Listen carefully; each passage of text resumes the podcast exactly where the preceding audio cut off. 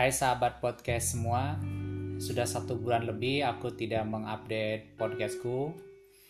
Nah, hari ini puji syukur aku mempunyai kesempatan untuk bisa kembali e, menyapa kalian melalui suara di podcastku di episode keempat. Sebelumnya aku mengucapkan selamat e, menunaikan ibadah puasa bagi kita umat muslim. Semoga selalu mendapatkan keberkahan. Semoga selalu dalam perlindungan Allah Subhanahu wa taala. Nah, di podcast kali ini di episode keempat topiknya adalah gado-gado merantau. Jadi ini merupakan cerita pribadiku yang mana aku sudah sebelas tahun merantau, sudah meninggalkan rumah dari sejak dua ribu sembilan hingga sekarang dua ribu dua puluh. Berarti sebelas tahun kurang lebih. Sebelumnya dari kecil aku tidak terbayang sedikitpun akan merantau ke tempat yang jauh dari kampung halamanku, walaupun masih satu negara tentunya, tetapi cukup jauh sekitar tiga ratus kilometer dari rumah. Uh, aku adalah tipikal anak yang rumahan banget dari kecil sampai dengan S M A. Jarang banget yang namanya keluar, jarang banget yang namanya plesiran, apalagi traveling dulu sebelum dua ribu sembilan. Pokoknya rumahan banget yang tidak terlalu banyak mengenal dunia luar. Tetapi tiba saatnya di tahun dua ribu sembilan aku lulus dari sekolah menengah atas. Kemudian aku melanjutkan studi di kota Solo, di sebuah perguruan tinggi swasta di kota Solo. Jadi sebetulnya jurusan tempat aku menuntut ilmu, itu sebetulnya aku sudah fokus akan memilih itu. Jadi di saat teman-temanku masih bingung, alhamdulillah aku sudah punya tempat untuk kuliah. Jadi sejak waktu itu Februari aku daftar, ingat banget di pertengahan Februari. Kemudian langsung diterima dengan NIM satu. Berarti satu angkatan aku yang pertama ya, karena pertama kali mendaftar gitu. Sebetulnya aku nggak e, asing-asing banget sih sama kota Solo, karena kakakku juga kuliah di Solo, sehingga ke Solo itu bukan pertama kali waktu dua ribu sembilan, tetapi mungkin konteksnya beda. Kalau dulu sekedar main ke tempat kakak karena ngekos di situ di, di, di Solo, karena kuliahnya juga di Solo. Uh, pertama kali ke Solo tahun dua ribu enam. Waktu itu masih ingat mungkin teman-teman pas zamannya gempa Jogja ya. Nah itu kan kakakku yang pertama kuliah di Jogja. Kemudian kakakku mengajak uh, berkunjung ke tempat kakakku yang kedua di Solo. Sebetulnya aku gak punya bayangan sama sekali akan ke Solo, tetapi ya sudah takdirnya akhirnya kuliah di Solo. Hingga saatnya, tibalah saatnya setelah selesai Uh, kelulusan S M A, kemudian aku berangkat ke Solo. Untuk pertama kalinya uh, aku akan menjalani proses masa orientasi lah, mungkin kalau dibilang mungkin ospek ya. Kalau di tempat perguruan tinggiku ini, jadi ospeknya itu dua kali. Ada satu itu yang dimana uh, ospek yang untuk organisasi yang menaungi di tempat perguruan tinggi itu, yang kedua ospek secara umum di fakultas. Sebetulnya berat banget karena aku waktu itu memang seperti yang aku ceritakan tadi, nggak nggak pernah yang namanya keluar rumah, jarang banget lah waktu itu, kuper banget. Terus kemudian sekarang harus tinggal jauh, ngekos. Yang tahu sendiri kan kalau ngekos apa-apa harus sendiri. Kemudian eh, apa-apa memang harus cari teman supaya bisa ada yang nolong begitu, supaya juga kita nambah relasi dan sebagainya. Uh, dan aku waktu itu memang belum sangat terbiasa sama sekali. Jadi waktu pertama kali datang ke kos pun ya celengak-celinguk, bingung gitu, mau ngapain ya gitu. Apalagi waktu itu belum ada motor, jadi kemana-mana masih jalan kaki. Nggak banyak sih sebetulnya ke, ke kesulitanku untuk beradaptasi, karena aku juga tipikal orang yang nggak terlalu, waktu itu nggak terlalu banyak nuntut sih, jadi mudah aja aku beradaptasi. Cuma kalau kejadian-kejadian konyol sih banyak ya. Salah satu contohnya, waktu itu entah di minggu pertama atau keberapa, mungkin masalah barrier bahasa. Aku orang Sunda menggunakan bahasa Sunda, sedangkan di sini menggunakan bahasa Jawa. Sedikit mirip tapi beda. Waktu itu aku nggak tahu kalau misalnya kalau gedang di bahasa Sundanya itu kan pepaya ya, tapi kalau di sini pisang. Jadi aku waktu itu ngotot ke tukang warungnya kalau kalau gedang itu ya pepaya. Enggak, ternyata gedang itu pisang. Nah, itulah yang pertama paling memorable, yang paling eh, berkesan di diri aku waktu pertama kali aku datang ke Solo. Kemudian yang berkesan lagi adalah pada saat memesan minuman. Jadi kalau kita makan di di warung, kalau di di Jawa Barat ya di tempatku tinggal, kalau kita pergi ke warung mau makan, itu udah otomatis kita disediain air. Jadi tanpa kita minta pun sudah. Kalau di sini enggak. Kalau kita enggak minta air, ya enggak bakalan dikasih. Jadi kita harus pesen. Nah waktu itu kok airnya nggak datang-datang, bu kok airnya nggak datang-datang, loh kok masnya nggak pesen kok. Oh, nah baru disitulah aku tahu. Ternyata kalau misalnya mau makan itu ya harus pesan dulu airnya misalnya. Nah itu juga kalau kalau di Jawa Barat kalau mau pesen es teh manis itu harus lengkap, es teh manis berarti harus pakai gula. Kalau di sini kalau udah otomatis es teh, otomatis ya udah manis gitu. Sehingga nggak nggak harus mengatakan es teh manis. Nah itu uniknya. Jadi disitulah waktu itu aku jadi edik banget sama es teh. Menurutku es teh itu minuman paling enak di dunia ya. Agak lebay dikit sih, tapi nggak apa-apa. Memang aku menyukai banget sampai akhirnya aku berhenti sama sekali di tahun lalu untuk nggak minum es teh manis. Nah itu cerita pertama. Ya cerita pertama lebih banyak ke eh, yang seperti yang aku ceritain tadi, kekonyolan-kekonyolan kali karena barrier bahasa sih. Kayak saya kira, aku kira kalau jangan itu ya jangan. Ternyata jangan itu sayur ya. Ternyata banyak bahasa-bahasa yang lucu, waktu itu ngerasa lucu bagiku karena aku belum tahu gitu. Jadi kadang-kadang jadi bahan tertawaan orang juga sih gitu. Jadi waktu awal-awal merantau sih rasanya kalau misalnya pas balik ke rumah itu merupakan kesempatan yang paling seneng banget kalau pas dapat kesempatan libur. Karena waktu itu kan masih masa penyesuaian sehingga uh, pengennya balik. Terus juga kan tahu sendiri kalau anak kos kan kita terbatasnya masalah keuangan kan masih tergantung banget sama orang tua. Jadi kadang-kadang kan kalau kalau kita pulang gitu kan berarti harapannya bisa ngehemat, bisa tam, bisa nabung gitu kan. E, karena kan kita udah dijatah, jadi harus harus bener-bener ready terus gitu, harus harus bener-bener yang ngehemat gitu. Nah makanya kalau pas dapat jatah pulang tuh seneng banget karena kita biasanya bisa e, nabung ya. Itu sih yang paling paling uh, di, paling sering kulakukan di awal-awal semester khususnya. Nah kalau masalah yang lain sih mungkin yang paling menyenangkan sih mungkin masalah pertemanan ya. Waktu itu kalau pas di ospek itu aku ketemu senengan yang jurusan. Orangnya itu lima tahun di atasku. Karena aku orangnya nggak terlalu banyak bergaul tadinya, jadi agak-agak ngeri juga sih karena dia tampilannya kayak tampilan preman sih. Tapi ternyata aku salah. Dia ternyata orangnya cukup baik dan itu jadi teman pertama, dan sekarang masih sekarang masih cukup akrab juga karena dia juga bekerja di di daerah di masih sekitar area Solo. Jadi kalau ingat-ingat tuh ya pasti ingat orang itu karena waktu itu teman pertama gitu. Uh, karena waktu itu kan kalau orientasi itu kita ini ya di disuruh nyiapin yang aneh-aneh sama senior tuh, belum lagi kalau dibentak-bentak kan. Eh itu rasanya paling menyebalkan. Kita bayangin setengah lima sudah harus bangun sholat subuh, terus kemudian mandi berangkat, dan baru pulang setengah enam, belum kita harus belanja. Ah, benar-benar kesempatan yang paling tidak menyenangkan tapi juga seneng karena banyak temen gitu. Terus kemudian tibalah di saat perkuliahan. Nah di saat perkuliahan itu sudah mulai nih ketemu temen yang memang satu jurusan, satu angkatan, satu kelas. Nah ya excited kan, namanya kuliah kan kita pakainya pakai baju bebas ya. Nah di situ sudah mulai sih banyak teman, kemudian banyak menyesuaikan. Kemudian mungkin aku agak kaget juga karena teman-temanku itu kan multi etnis ya.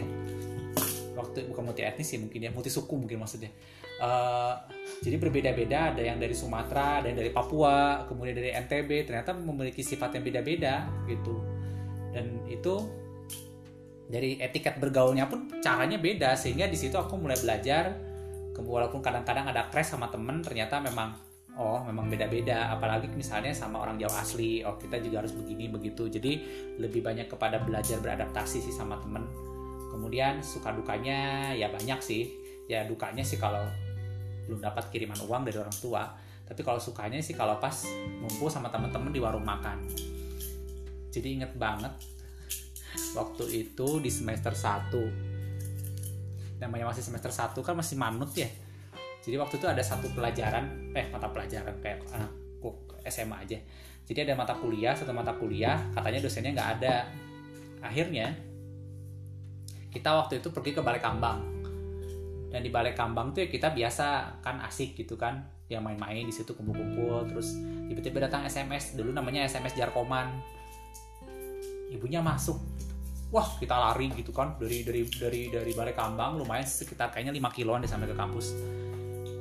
Padahal kalau dipikir-pikir kita kan punya jatah tujuh puluh lima persen. Ngapain juga kita harus balik ke ke, ke kampus gitu, ya udah sih gitu, kita gunain aja gitu jatah kita yang tujuh puluh lima persen itu untuk nggak masuk gitu. Ya udah, itu sih yang pengalaman-pengalaman yang menurutku polos banget di semester-semester awal. Kemudian yang bikin aku excited banget di masa-masa awal kuliah itu adalah pertama kalinya aku ngendarai motor jauh. Jadi waktu itu aku baru dapat motor sekitar bulan Oktober. Nah, baru dapat motor, kemudian langsung bahasanya dirayen ya, dirayen ke Tawangmangu waktu itu. Jadi itu pertama kalinya aku mau naik motor jauh terus nanjak. Dan waktu itu juga aku pertama kalinya jalan-jalan, gila ya, bangun-bangun kuper banget aku waktu S M A. Jadi bener-bener yang pertama kali jalan-jalan, pertama kali ke Tawangmangu, sampai dengan waktu itu ke waktu itu ke Sarangan ya, waktu itu ke perbatasan yang antara Jawa Tengah dengan Jawa Timur. Itu baru pertama kalinya aku pergi dan menginjak pertama kali di provinsi Jawa Timur di tahun dua ribu sepuluh. Asik juga sih ternyata Tawangmangu itu kan kayak pegunungan kayak bukit gitu ya. Kemudian ke tempat Grojogan Sewu yang namanya itu.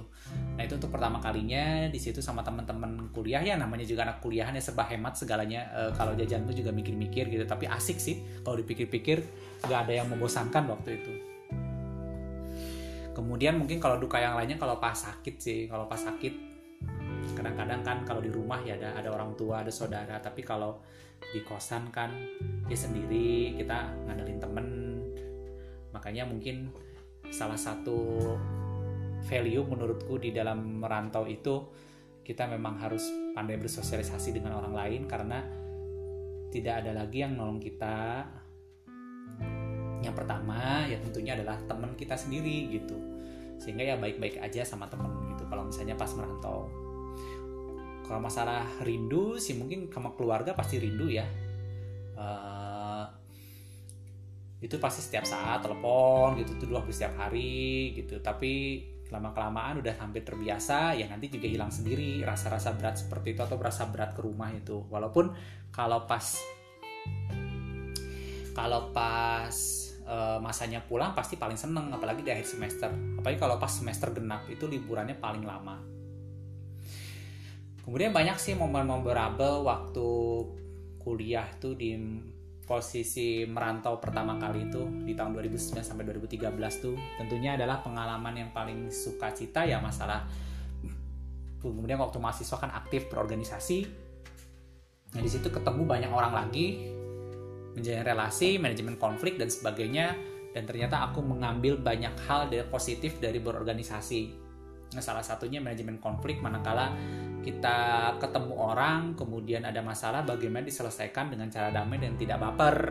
Nah disitulah mungkin men, uh, salah satu manfaat berorganisasi. Nah dulu aku cukup aktif, aku waktu itu ada di badan eksekutif mahasiswa, kemudian di himpunan jurusan, kemudian di mentoring, kemudian di pengabdian masyarakat. Nah waktu itu bisa manage waktu sih.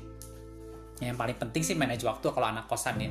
Dulu aku kalau ke kosan, di kosan itu kalau pas zaman kuliah ya jarang sih, paling pas sore aja sampai dengan pagi gitu. Pas istirahat terus setelahnya sampai dari pagi sampai sore di kampus, kalau enggak jalan-jalan sama teman-teman. Atau waktu itu di zaman dua ribu sepuluh itu pas zamannya erupsi Merapi itu ikut juga bantu sama kakak tingkat waktu itu dari farmasi jadi relawan. Itu excited banget pengalamannya waktu itu, inget-inget inget banget waktu itu hujan-hujan dari Solo ke Jogonalan Jogonalan di daerah deket Prambanan, terus bantu-bantu e, relawan karena erupsi Merapi waktu itu cukup dahsyat ya. Itu pengalaman yang luar biasa sih menurutku karena aku belum pernah dapat sebelumnya gitu. Kemudian untuk pertama kalinya lagi aku tambah jauh nih traveling nih. Ini aku kok banyak cerita traveling ya, karena traveling ini menjadi poin utamaku ketika merantau sih terus terang, di, jam, di, di samping dengan hal-hal serius lainnya gitu. Kalau hal serius lainnya aku rasa setiap orang sama ya, stereotip ya kuliah ya begitu, ngejar I P, kemudian ujian dan sebagainya ya. Saya aku pikir itu merupakan yang ordinary lah. Traveling yang selanjutnya adalah ke Bali waktu itu dua ribu dua belas. Jadi waktu itu tahun dua ribu dua belas satu angkatan itu kita pergi ke Bali berwisata. Nah itu pertama kalinya aku pergi jauh banget pakai bis waktu itu dua puluh empat jam dari Solo. Nah kebetulan ya hikmah yang aku pelajari juga waktu aku ke Bali sih juga ini sih, kayak waktu itu kan yang namanya orang kan gak semuanya setuju kalau ke Bali ya. Nah aku juga dulu waktu itu termasuk yang gak setuju, tapi kalau setelah dipikir-pikir ya asik juga sih. Kita gak boleh terlalu sepaneng ya, sekali-kali main lah gitu jauh, ternyata gak nyesel juga. Nah, itu sebenarnya kalau merantau tuh lebih kepada gimana sih kita bisa menyesuaikan diri sih kalau menurutku waktu sekolah tuh. Jadi menyesuaikan diri sama temen ya, tenggang rasa, kemudian saling menghargai. Nah itu sih value yang memang aku dapat ketika merantau di periode pertama. Aku nanti akan bercerita beberapa periode dalam merantau gitu. Terus tahun dua ribu tiga belas aku dinyatakan lulus. Kemudian satu hal spesial lagi, jadi kalau waktu aku kan kuliah di jurusan fisioterapi, ada ujian kompetensinya. Nah paginya wisuda, siangnya langsung uji kompetensi. Gimana kebayangin kan, momen sukacita harusnya bahagia, terus siangnya harus hal serius. Oh, sepaneng banget. Dan waktu itu langsung dilema, karena sebetulnya aku memang dari pas zaman kuliah waktu D empat waktu itu memang udah pengen jadi dosen sebetulnya. Jadi waktu aku mau setelah wisuda itu agak bimbang, aku mau nerusin untuk ngikut di sini karena waktu itu e, boleh ngikut bantu dosenku. Tetapi aku mikir lagi selama beberapa hari, kayaknya nyesel banget deh kalau misalnya aku nggak cari pengalaman baru, aku nggak cari pengalaman baru di luar yang lebih luas lagi supaya aku bisa mendapatkan banyak pelajaran. Akhirnya aku putuskan, aku tunda mimpiku. Jadi dua ribu tiga belas awal Oktober aku menyatakan aku pulang. Eh, akhir September ding. Aku pulang ke rumah. Semua barang aku angkutin, balik ke rumah. Kemudian aku melamar kerja di beberapa tempat sampai dipanggil, tapi ragu-ragu. Sampai pernah dipanggil di Malang, di Bandung. Aku tetap menolaknya, di Karawang. Aku juga menolaknya, nggak tahu kenapa. Dan aku tiba saatnya aku melamar kerja ke Bontang, Pupuk Altim. Nah waktu itu dipanggil setelah satu satu setengah sampai dua bulan aku aku nganggur. Sebenarnya nggak nganggur-nganggur amat sih karena aku waktu itu visit-visitan lah. Visit-visitan tuh kayak home care gitu terhadap pasien, jadi sebenarnya masih dapat pemasukan. Cuman waktu itu memang pingin kerja juga. Akhirnya sekitar bulan November pertengahan, ya per November pertengahan aku dipanggil untuk tes di Bontang. Bayangin waktu itu dilemanya aku. Ke Solo aja dua ribu sembilan itu udah galau banget. Apalagi ini ke Bontang, Kalimantan Timur, satu pulau yang gak pernah aku injak, yang cuma aku bayangin di peta. Bayangin aja. Dan kayak apa Bontang tuh? Dulu kan smart smartphoneku belum smartphone yang seperti sekarang yang bisa ngelihat dulu mau kemana tuh, kita lihat dulu bisa. Jadi nggak terlalu penasaran lah kalau misalnya pergi ke satu tempat terus bisa kita lihat street view-nya. Kalau dulu kan nggak ada. dua ribu tiga belas ya ada, tapi mungkin beberapa orang toh yang punya. Ya udah, akhirnya dari kebimbangan itu juga orang tua itu meyakinkan, kamu yakin mau ke sana. Terus aku mikir, bukannya aku memang pengen pengen belajar ya, pengen cari pengalaman ya. Ya udah, akhirnya aku putusin aku pergi ke sana, ke Bontang. Nah sampailah di, nggak langsung di Bontang sih, di Balikpapan. Ternyata mau ke Bontang itu dari Balikpapan harus pakai jalur darat. Sebenarnya bisa pakai pesawat, tapi aku nggak punya duit. Jadilah aku pakai jalur darat, pakai travel waktu itu Cipaganti. Ternyata enam jam dari Balikpapan ke Bontang, dan itu melewati jalur yang yang kiri kanan hutan terus curam dan gelap. Melewati Samarinda, Kutai Kartanegara, dan Kutai Kartanegara itu lama banget sampai dengan nyampe di Bontang.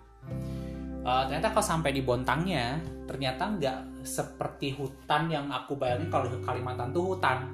Iya benar, memang kiri kanan masih hutan, tapi itu kalau pas jalan poros. Tapi kalau pas sudah sampai kota, itu ya rame, sebenarnya kayak di Jawa gitu. Oh ternyata rame juga ya. Akhirnya hari pertama di Bontang, udah ya. Terus sebenarnya ada kejadian konyol sih ketika waktu di Bontang tuh, ya konyol sih kayak kaget aja. Di sini kan kalau beli galon waktu itu harganya masih dua belas ribu. Hmm, enggak, enggak, enggak. Sekitar sebelas ribu, sebelas sampai sepuluh ribu lah. Galon salah satu merek ter- terkenal ya. Jangan gue sebutin, tapi takutnya ngiklan aku dituntut lagi nanti. Uh, terus, waktu itu ternyata di sana harganya tahu nggak berapa. Ini galon isi ulang loh ya. Maksudnya bukan yang beli bener baru. Harganya adalah tiga puluh enam ribu lima ratus. Gila. Langsung tuh kaget aku. Harga galon tiga puluh enam ribu lima ratus. Wah, ngeri. Apalagi makan, makan bakso di sana tahun dua ribu tiga belas itu satu porsi dua puluh dua ribu. Kalau di Solo dapat sepuluh ribu tok. Mahal banget, kaget kan pasti. Oh, kata, bisa nggak ya aku bertahan gitu. Uh, akhirnya aku dapat tes, kemudian di sana tinggal selama kurang lebih hampir tiga minggu karena mau balik lagi takutnya dipanggil gitu. Jadi tiga minggu itu aku tinggal di sana. Ya udahlah dengan segala dengan segala keterbatasannya, dan ternyata kalau di sana itu air pam itu ngalirnya dua hari sekali, sehingga setiap rumah itu kalau bisa punya tandon. Aku pernah kok nggak mandi, tapi bukan nggak mandi seharian ya, cuma maksudnya mandiku cuma sekali karena nggak ada air gitu. Dan juga di sana uniknya kalau misalnya pakai air sumur warnanya pink. Nah terus juga mati lampu itu di sana kayak semacam uh, satu minggu tuh sampai berapa kali, tapi nggak tahu kalau sekarang yang mudah-mudahan udah lebih maju gitu. Tapi nyenengin sih sebenarnya tinggal di sana tuh, asik. Terus ya udah, tapi akhirnya karena aku waktu itu tiga minggu gak dipanggil juga untuk tes berikutnya, aku udah mau pesen tiket mau balik. Ah kayaknya udah deh nyerah, kayaknya aku nggak diterima karena aku juga mau kehabisan uang waktu itu. Karena waktu itu cuma bawa uang satu jutaan atau berapa gitu. Ya masih hitungannya awet sih karena ya namanya mantan anak kos kan bisa lah ngatur duit ya. uh, Jadi tiga minggu itu masih cukup masih cukup lah karena mengirit banget. Terus akhirnya aku mau pulang, udah mau pesen tiket. Eh dilalahnya ya, yang namanya kalau udah takdir tuh gak akan kemana. Pas aku mau klik pesen tiket di salah satu platform, itu langsung ada S M S bahwa aku langsung M C U besoknya. Wah, bahagia banget kan? Akhirnya tiga minggu perjuangan gak, gak kesia-sia gitu. Uh, ya gimana enggak sih? Udah capek-capek jauh-jauh, masa kan balik lagi konyol gitu kan? Udah mah aku juga nolak yang lain. Masa yang ini juga gagal lagi gitu. Kalau udah sampai M C U itu kan tandanya udah makin deket kita untuk diterima di jadi karyawan, asal M C U-nya nggak ada. Kalau di rumah sakit asal hepatitisnya nggak aktif atau yang H I V kayak H I V gitu nggak aktif, nggak sorry negatif gitu. Ya udah akhirnya aku dinyatakan sehat dan satu minggu kemudian dipanggil untuk tanda tangan kontrak. Nah disitulah awal petualanganku di kota Bontang yang seasli-asli, yang eh, yang penuh kenangan menurutku, penuh pengalaman, sukacita, dan bahkan pas menurutku itu merupakan pengalaman terbaik dalam hidup lah ya. Karena satu tahun setengah hidup, kurang lebih satu tahun setengah hidup di sana, banyak hal sekali yang aku alami gitu. Uh, akhirnya aku mulai bekerja sebagai seorang karyawan di sana. Ya masih polos, kemudian namanya karyawan baru ya pasti manutan banget gitu. Ya udah diorientasi, kemudian uh, kita ber bersosialisasi gitu. Aku juga dapat teman-teman baru. Nah, yang paling memorable di sana sih kayak ada satu macam budaya. Kalau di sini, kalau yang aku rasain di Jawa gitu ya, baik di Jawa Barat maupun Jawa Tengah atau Jawa Tengah, kalau misalnya kita nolak, kita misalnya dapat undangan nih, dapat undangan makan di dapat undangan ke rumah orang gitu misalnya. Kalau di sini nolak itu itu nggak bakalan masalah sih, jadi nggak terlalu yang tersinggung gitu. Tapi kalau di Bontang yang aku rasain itu, kalau bisa, kalau nggak ada uzur tertentu kita jangan nolak, karena itu berarti menyinggung. Jadi salah satu budaya yang aku pelajari lagi adalah bagaimana kalau misalnya diundang itu kalau bisa datang. Jadi memang harus datang, kita menghargai undangan dari yang mengundang gitu. Kemudian ada challenge-nya yang kedua adalah di sana itu kan tipikal orang Kalimantan ya, walaupun sebenarnya orang Jawanya juga banyak, tetapi sudah kecampur dengan budaya sana. Jadi kalau orang-orang sana dicampur juga sama orang Bugis sih, sama orang Sulawesi. Kalau orang-orang sana memang orangnya tipikalnya belak-belakan gitu. Agak kaget juga di pertama tapi terbiasa. Kemudian kebetulan karena aku memang dari kuliah tuh orangnya agak anti gabut. Jadi aku memang banyak tergabung dalam beberapa aktivitas. Seperti misalnya aku sebagai fisioterapis kan ya. Kayak misalnya aku gabung di tim rehabilitasi, kemudian ikut kegiatan bulanan di mana ada uh, outbound misalnya. Nah, itu kesempatanku untuk untuk tahu, untuk berbaur dengan tim teman-teman dari dari dari sesi yang lain, kemudian juga dari pesertanya. Nah, dari situ aku jadi banyak relasi karena aku juga kadang-kadang dipanggil untuk home care ke rumah, nah jadi banyak kenalan, kadang-kadang berkunjung ke rumahnya pasien gitu untuk home care. Nah di sana jadi tambah betah gitu karena jadi lebih banyak lebih banyak relasi, kemudian juga lebih banyak rezeki karena di samping juga mungkin setelah aku dibayar untuk home care itu ternyata aku juga kadang-kadang juga dibawain makanan lah, kadang disuguhin apa, kadang diajak pergi kemana gitu. Ya itu sih yang paling menyenangkan gitu waktu awal-awal, terutama ketika di Bontang. Terus juga kemudian beberapa bulan kemudian aku ikut yang namanya kegiatan H U T dari perusahaan. Dan di sana lebih banyak teman lagi karena waktu itu kita tampil dari berbagai uh, unit ya, misalnya unit radiologi dan sebagainya. Nah, makin banyak teman lagi. Nah, di sana ketemulah aku sama beberapa teman yang cocok. Jadi waktu itu aku, teman-teman gengku ya, aku, kemudian satu, dua dari radiologi, dua dari keuangan, satu dari direktorat. Nah, direk, direktorat atau apa ya sebutannya? Pokoknya yang di yang di bagian yang di bagian itulah sekretariatan. Nah, jadi waktu itu kita mulai ketemu, mulai asik, akhirnya mulai sering jalan. Nah, kita itu hampir setiap minggu pasti jalan-jalan. Nah, tempat pertama kali pelesiran di Bontang yaitu namanya Pantai Teluk Lombok. Kalau bayangannya ya, di kalau di Jawa ini paling se ekstrim ekstrimnya ke pantai itu mungkin di daerah Gunung Kidul ya. Jadi tempo hari sekitar empat bulan yang lalu aku ke Gunung Kidul sama temanku ke sebuah pantai yang dimana di Gunung Kidul tuh memang kita harus sejalan setapak. Itu masih mending karena jalannya masih bagus. Mungkin jalan setapaknya itu dari parkir ke sana. Tapi ini enggak. Ke Teluk Lombok itu kita harus melewati kayak jalan yang enggak beraspal gitu. Ya. Selama kurang lebih berapa ya. Ngelewati hutan gitu juga sih. Kayak setengah jam dari jalan. Kayak empat puluh lima menit dari jalan besar. Tapi pantainya sih enggak indah-indah banget. Tapi biotanya itu yang aku seneng tuh. Ada ikan-ikan yang enggak pernah aku lihat di, di Jawa gitu. Pemandangannya juga bagus sih. Bisa adanya di podcast bisa nampilin foto ya, bisa aku hanya pamer. Terus kemudian setelah itu pergi ke aduh apa ya namanya tempat nongkrong di Bontang tuh, Bontang Kuala. Jadi Bontang Kuala tuh kayak kampung air, kayak kampung air di sana tuh kayak semacam eh, jadi semuanya kayu, tapi kayu bisa dinaiki motor. Jadi kayunya itu namanya kayu ulin. Konon katanya kalau kayu ulin itu kalau tambah kena air itu malah tambah kuat. Di sana unik banget, jadi semua perumahannya di atas laut begitu. Uh, ya tempat nongkrong, tempat tempat nongkrong sambil karaokean biasanya di sana, ya asik sih sampai malam biasanya sama teman-teman yang aku sebutin tadi. Kemudian biasanya uh, kalau misalnya namanya anak muda, semua itu masih pada bujangan juga. Kadang-kadang kalau pasifnya radiologi, jadi kalau di radiologi itu kalau dibilang itu surga makanan waktu itu.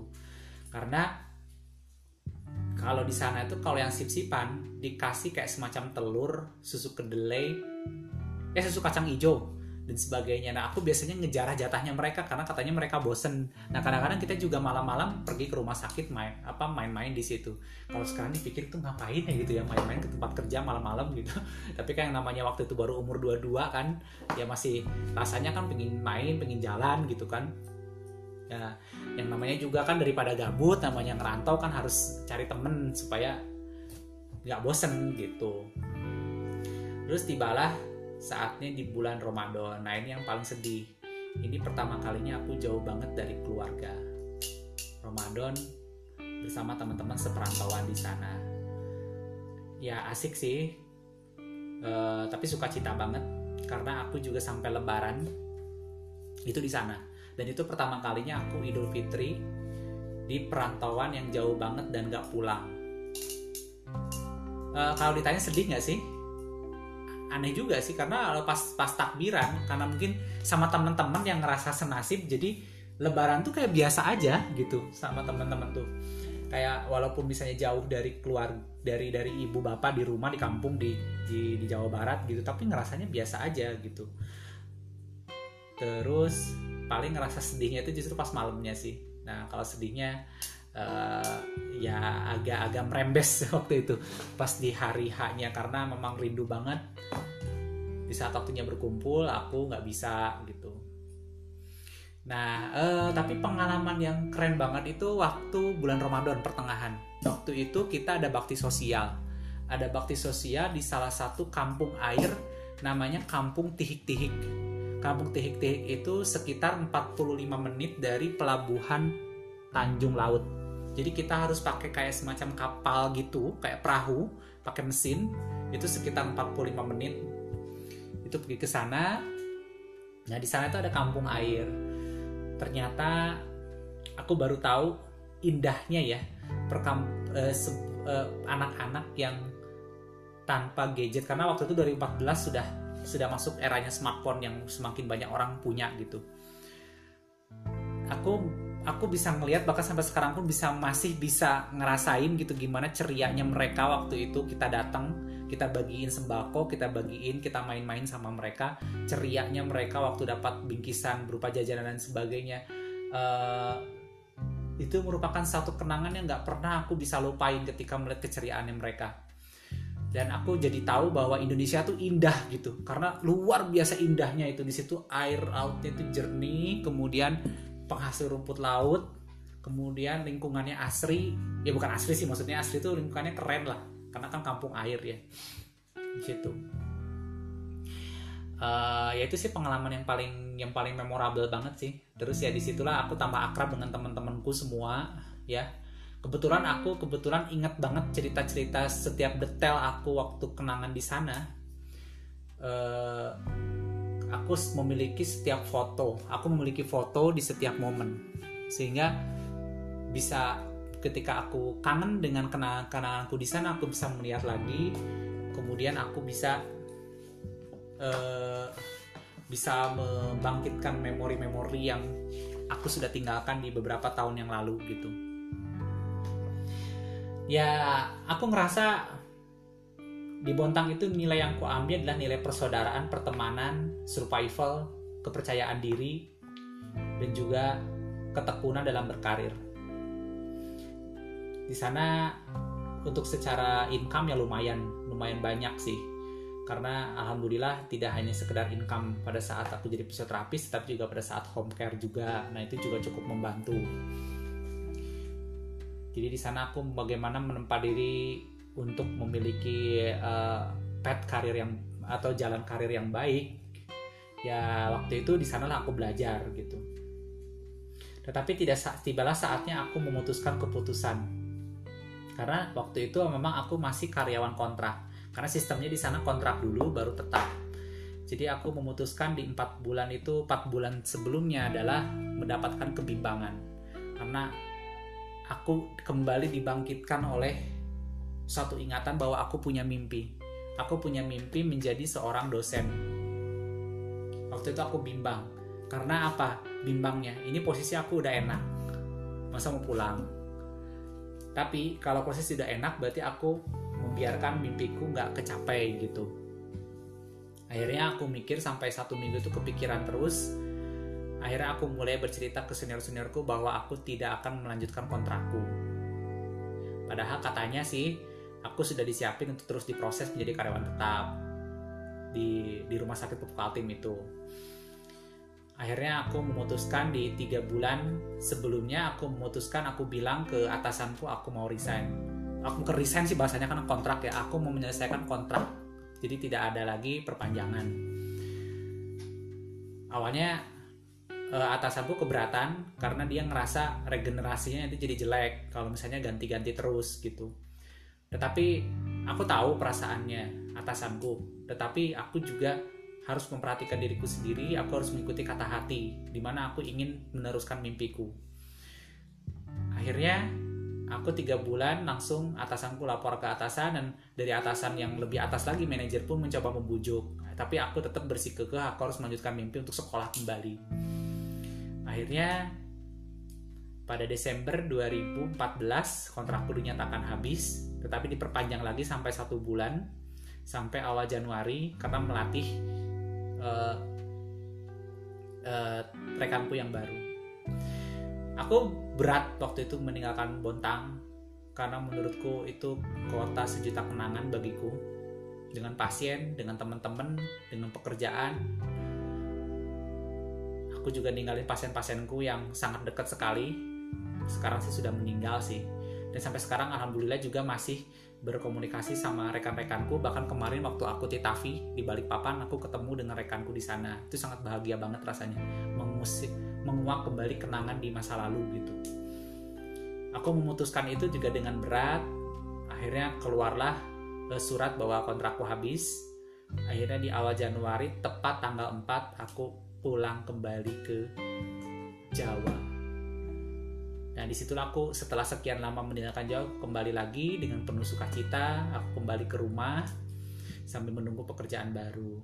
Akhirnya aku di bulan Maret,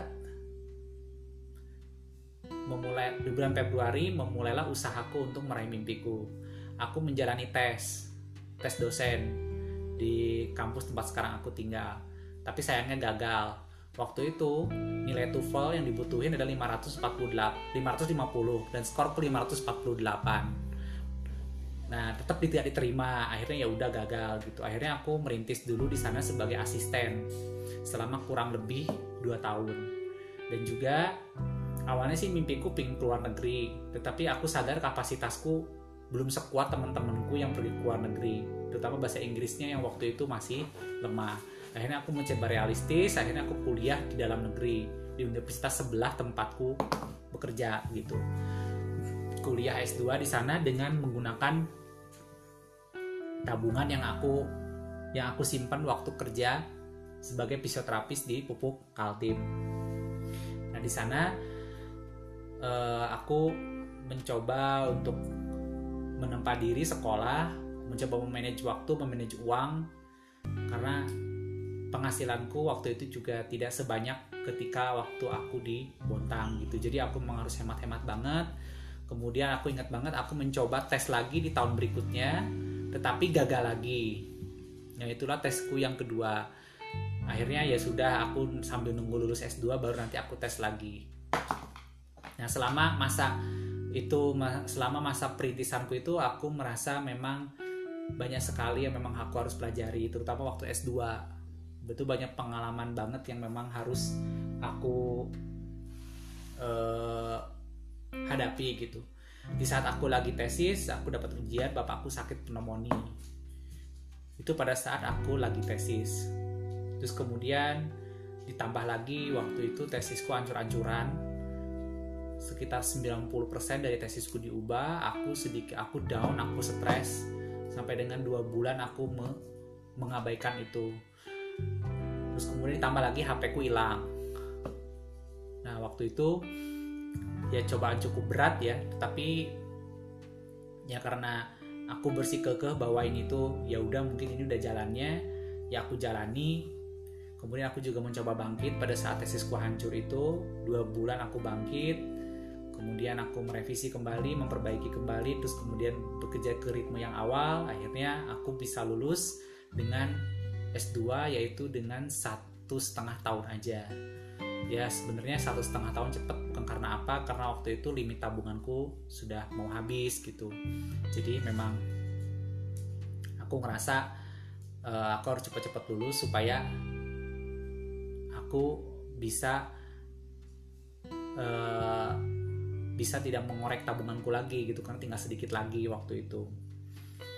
Uh, kemudian akhirnya aku lulus di tahun dua ribu tujuh belas awal itu aku belum melakukan tes kembali untuk menjadi karyawan tetap. Kemudian waktu itu ada dorongan lagi untuk tes. Waktu itu aku sudah pasrah sih, kalau ini udah yang terakhir kalinya gagal ya udah. Akhirnya di akhirnya di yang terakhir aku lolos. Cukup skor TOEFL-nya cukup, bukan TOEFL sih mungkin ya, uh, English Academic purpose-nya cukup tinggi sehingga aku diterima. Kemudian menjalani berlapis-lapis tes, akhirnya aku diterima menjadi dosen. Dan kemudian disitulah titik awalku kembali merintis karir. Ya karena dukungan semua orang, ya alhamdulillah, semua cobaan yang waktu ketika aku kembali dari Bontang merintis sebagai asisten dan sampai dengan sekarang bisa terlalui gitu. Semuanya dapat kujalani dengan tetap yakin bahwa Allah itu selalu membantu umatnya di saat kesulitan, bahwa yakin ketika kita punya mimpi maka semesta pun akan mendengar mimpi kita, dan dengan fokus kita ingin meraih sesuatu akhirnya bisa kita raih apa yang kita inginkan gitu.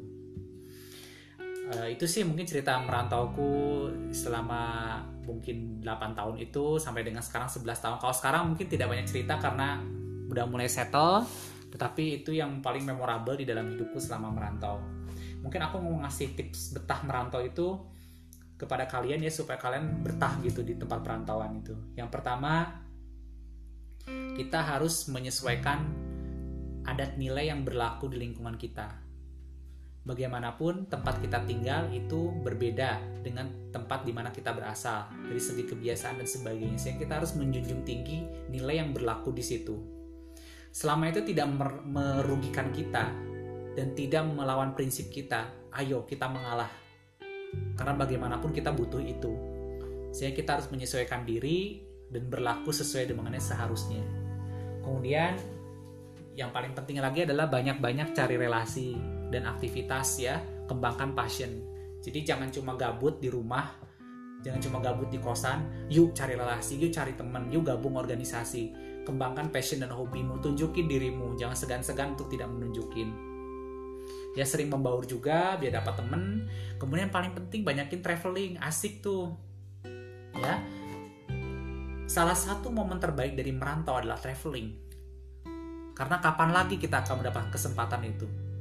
Ambil foto sebanyak-banyaknya. Simpanlah foto tersebut di laptop, dirapikan pakai folder. Ini lagi di mana, ini lagi di mana. Itu bakalan jadi mem- memori yang paling indah yang akan kalian kenang seumur hidup. Momen sama teman-teman kalian, momen sama sahabat kalian, bisa kalian share, bisa kalian simpen, bisa kalian save, kemudian bisa uh, kalian nanti buka kembali di masa depan. Nah, makanya banyakin footage ya, banyakin memori-memori indah itu banyak direkam, kemudian diabadikan, karena memang itu sangat memorable ya pada saat merantau itu, sehingga kita bangga sekali kalau cerita tuh ada buktinya gitu.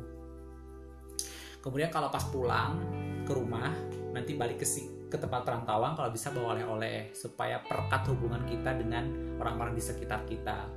Ya namanya orang itu bukan masalah nilainya, tetapi bagaimana kedasa kita memberi gitu sih. Uh,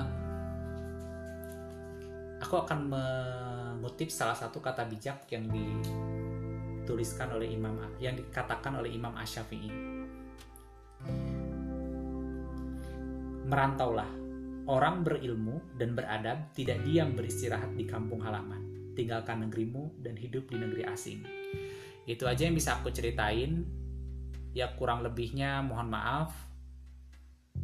Aku tidak bisa mungkin bercerita dengan gaya yang sebagus orang, tetapi dengan cara aku berusaha menjadi diri sendiri pada saat bercerita supaya nyaman di akunya. Kemudian mudah-mudahan kalian bisa mengambil apa yang positif dari yang aku ceritakan selama kurang lebih empat puluh lima menit ini.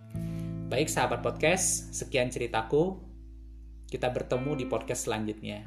See you!